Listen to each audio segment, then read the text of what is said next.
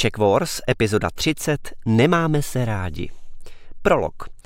Je prozatím nevyhlášená válka mezi hradem a podhradím. Britská monarchie se vinou nedořešeného Brexitu otřásá v základech. Ozónová vrstva nad Antarktidou se navzdory klimatickým alarmistům zmenšuje.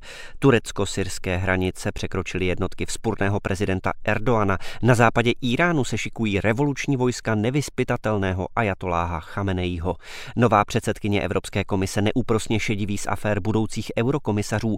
Čínu povzbuzuje Trumpova obchodní válka a země si brousí zuby na nový operační systém, který brzy pokoří Microsoft, Google i Apple. Architektům německé Willkommen Skulptur dochází naivita, s níž přistupovali k migrační krizi. Proslunění vítači si rvou vlasy za to, že islámská nenávist vůči židům aktivizovala ozbrojené neonacisty. Hnědá hvězda smrti znovu otevřeně brojí proti celosvětovému židozednářskému spiknutí.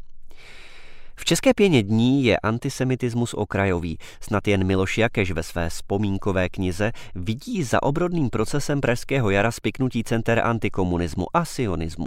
30 let po revoluci panuje v kotlině uprostřed Evropy blahobytný klid, který však ruší malicherné spory.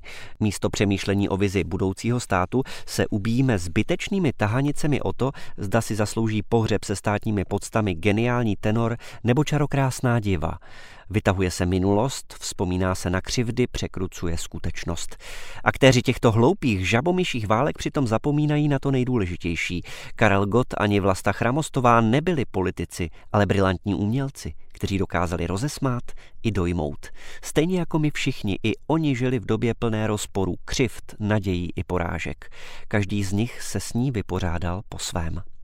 Gott vrhl veškeré své tvůrčí úsilí do hudby a dovedl svůj talent k dokonalosti, bez ohledu na režimy, ve kterých žil, i na papaláše, pro které zpíval.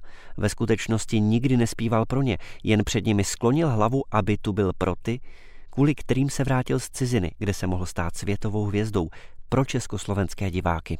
Nikomu neublížil, svou autoritou naopak řadě lidí pomohl – Chramostová byla bojovnice, dokonalá umělkyně milující život.